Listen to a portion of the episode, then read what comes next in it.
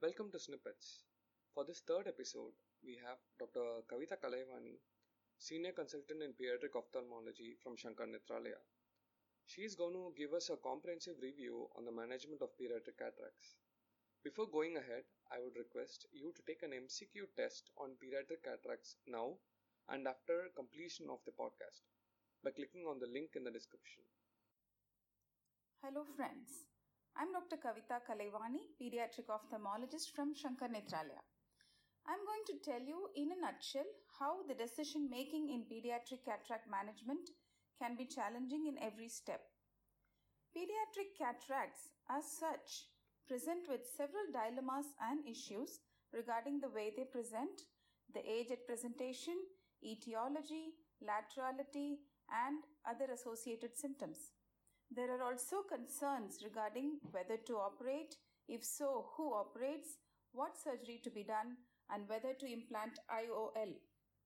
If decided on IOL, then issues arise on which formula to use, what target refraction to aim for, and which IOL to implant. Furthermore, there are concerns regarding whether and how to manage the posterior capsule, postoperative inflammation, and finally the rehabilitation. So let's briefly address each of these issues and concerns.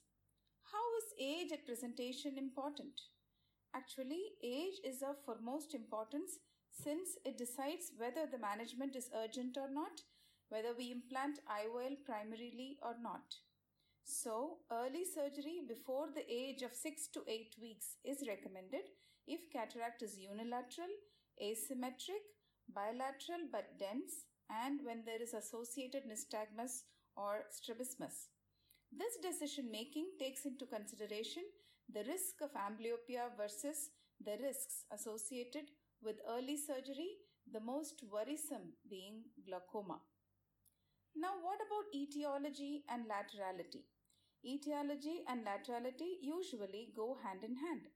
Commonly, unilateral cataracts have some additional ocular abnormalities like microcornea, iris issues, or retinal issues like persistent fetal vasculature, whereas bilateral cataracts are either due to systemic causes like infection and metabolic errors or genetic. What does this mean? When children present with a unilateral cataract, the emphasis should be on a thorough history and ocular examination. On the other hand, if the cataract is bilateral, in addition to ocular exam, we need a thorough systemic evaluation with the help of lab tests, pediatrician evaluation, and even geneticists.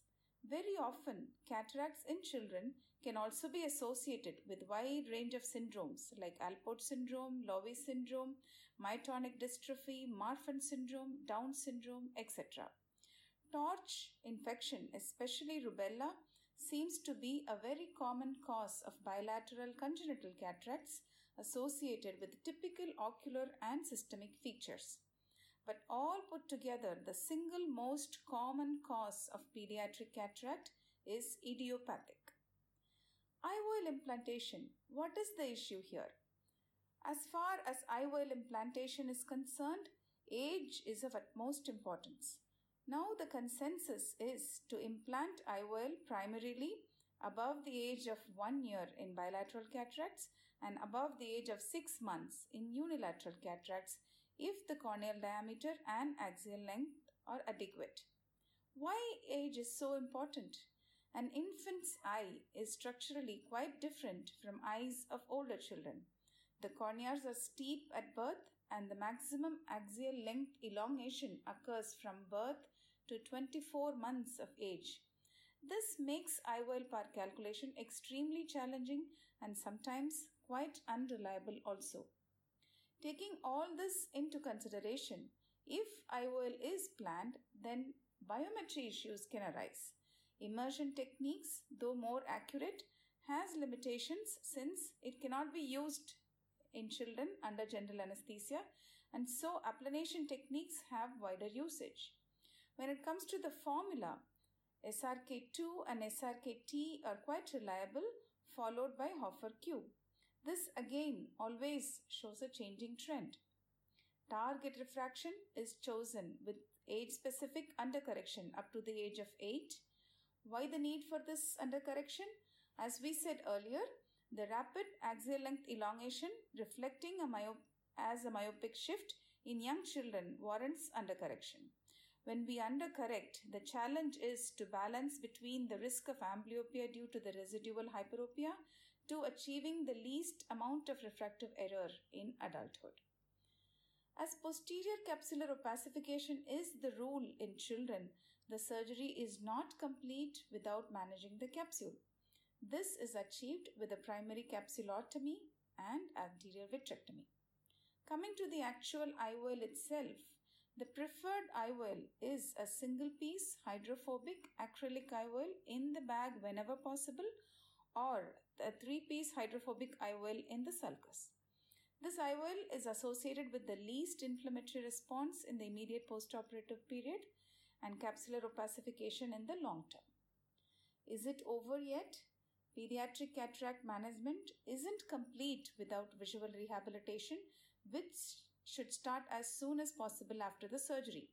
For unilateral aphakia, contact lenses are the gold standard, and for bilateral aphakia, either contact lenses or glasses to be started as early as 2 to 3 weeks after the surgery. For pseudophakia, the residual hyperopia with near correction should be started by 3 to 4 weeks after surgery. Amblyopia management goes hand in hand as long as indicated. When IOL wasn't implanted primarily, a secondary IOL implantation should be considered from the age of 4 for bilateral cases and 2 for unilateral cases, once again following the age specific target refraction goals. Lastly, there should be emphasis on a strict regular follow up for refractive changes, capsular opacifications, and monitoring the intraocular pressure. Despite managing the posterior capsule during the surgery, opacification may still occur, which would require timely capsulotomy or membranectomy. In conclusion, pediatric cataract management remains a continued challenge for ophthalmologists and parents. Thank you. For our next episode, we are going to discuss about tips for preparing for your final exam with our academic director, Dr. Meenakshi.